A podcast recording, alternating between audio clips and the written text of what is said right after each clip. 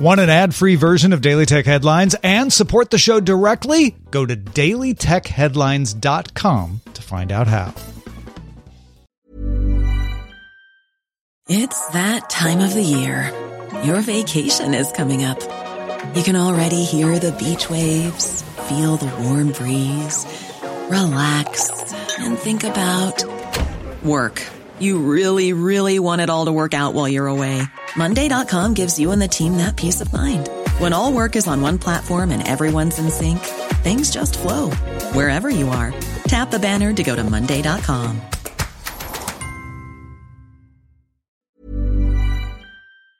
My business used to be weighed down by the complexities of in person payments. Then, Stripe Tap to Pay on iPhone came along and changed everything. With Stripe, I streamlined my payment process effortlessly. No more juggling different methods. Just a simple tap on my iPhone, and transactions are complete.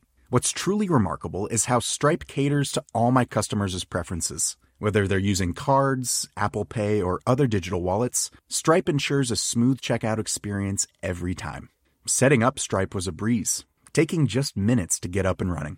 From local markets to global retailers, Stripe helped me expand my reach and grow my business with ease. To learn how Tap to Pay on iPhone and Stripe can help grow your revenue and reach, visit stripe.com slash tap iPhone. I'm Rich Stroffolino, and these are the tech headlines for the week that was. U.S. Senator Josh Hawley published a plan to remake the Federal Trade Commission to provide more direct congressional oversight as well as better scrutinize big tech, calling out Google and Facebook as instances of the FTC failing to protect consumers. The plan would put the FTC within the Department of Justice and replace the five commissioner panel with a single Senate confirmed director. It would also create a digital market research section of the FTC to specifically look at big tech.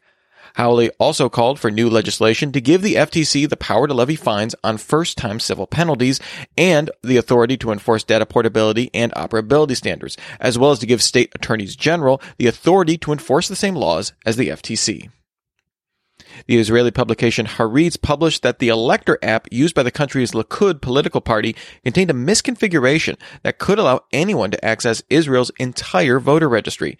Viewing source on the app's homepage showed usernames and passwords of all administrators, allowing anyone to log in and download the information.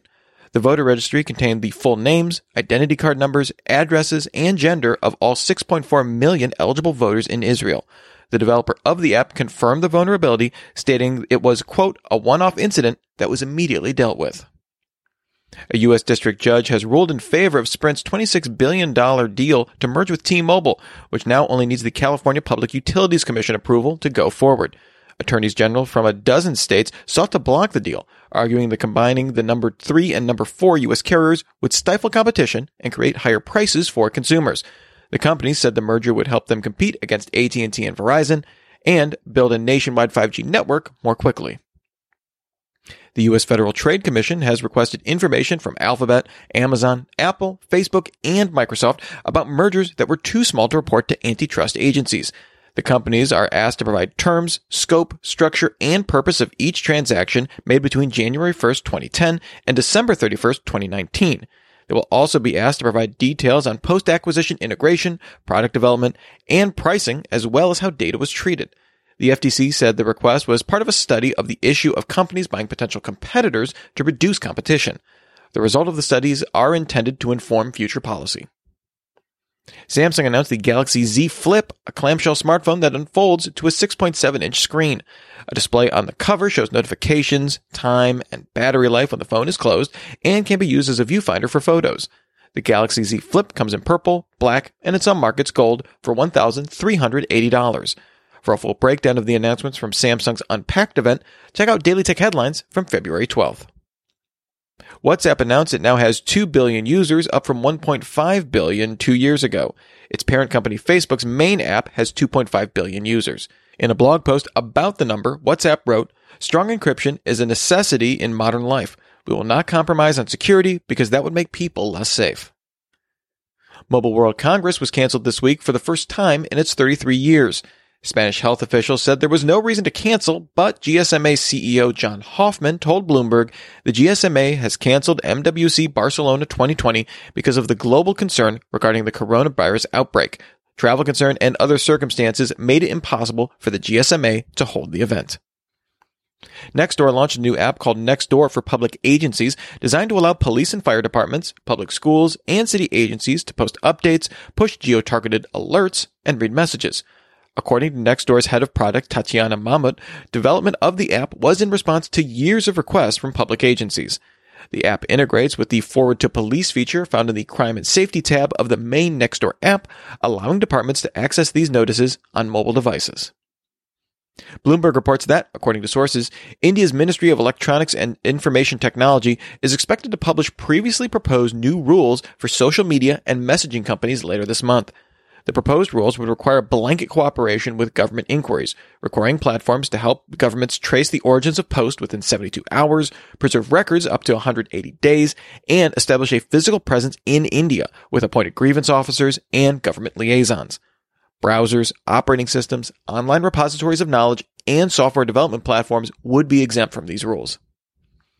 And finally, the US filed a superseding indictment against Huawei and its CFO Meng Wanzhou, charging them with conspiring to violate the Racketeer Influenced and Corrupt Organization Act and conspiring to steal trade secrets.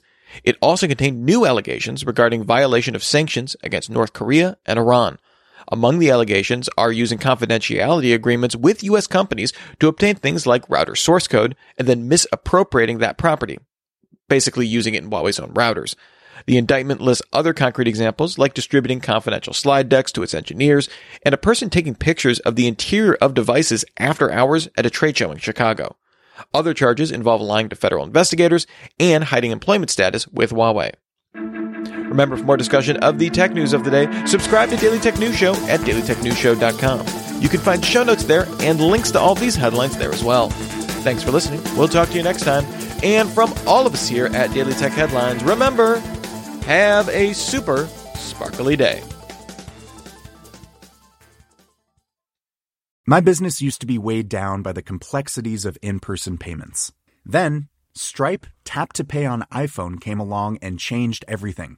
With Stripe, I streamlined my payment process effortlessly. No more juggling different methods. Just a simple tap on my iPhone, and transactions are complete. What's truly remarkable is how Stripe caters to all my customers' preferences. Whether they're using cards, Apple Pay, or other digital wallets, Stripe ensures a smooth checkout experience every time.